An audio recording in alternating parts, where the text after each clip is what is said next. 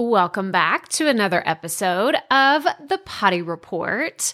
So, I told you we would talk a little bit about what is happening this first quarter, what I'm planning for in 2022. And so I thought today, well, why don't I just tell you exactly what I am planning to do for the first three months of 2021? Sorry 2022 see it's gonna be it's gonna take me a second to get it down.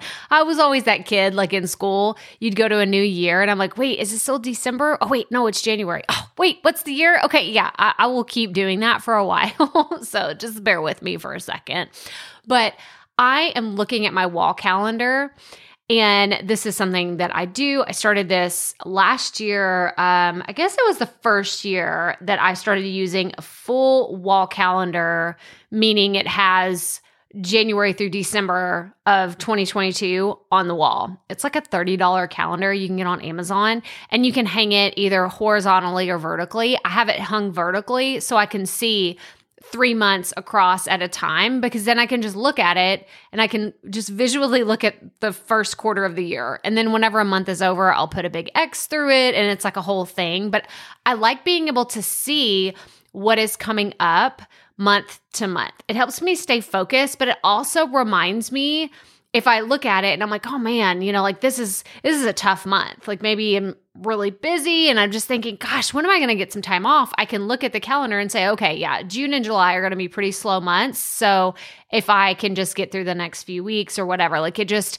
it helps me a lot faster than looking at my Google Calendar, which will always have stuff on it. It will always have kids stuff, it will always have trips, it will always have dentist appointments, like all the things this specific calendar is just for work. It is just for work, and I mark off whenever I'm going to be out of the office for vacations. So, what I have in January, I'm going to be launching the Potty People Co op. I'm so excited about this. So, if you have not heard me talk about this yet, this is my brand new group coaching program where it's going to be a combination of getting your podcast fully audited, like from the ground up. I'm going to go through all of it. All of it. Like, I have this basically this assessment that I'm going to use to audit everyone's podcast. And then we're also going to have a group aspect, a group coaching aspect to the program that's going to be for six concentrated weeks. So that's going to start, like, I'm actually launching it starting January 18th through January 24th. And then we're going to get started that last week in January with like an introduction ses- uh, session.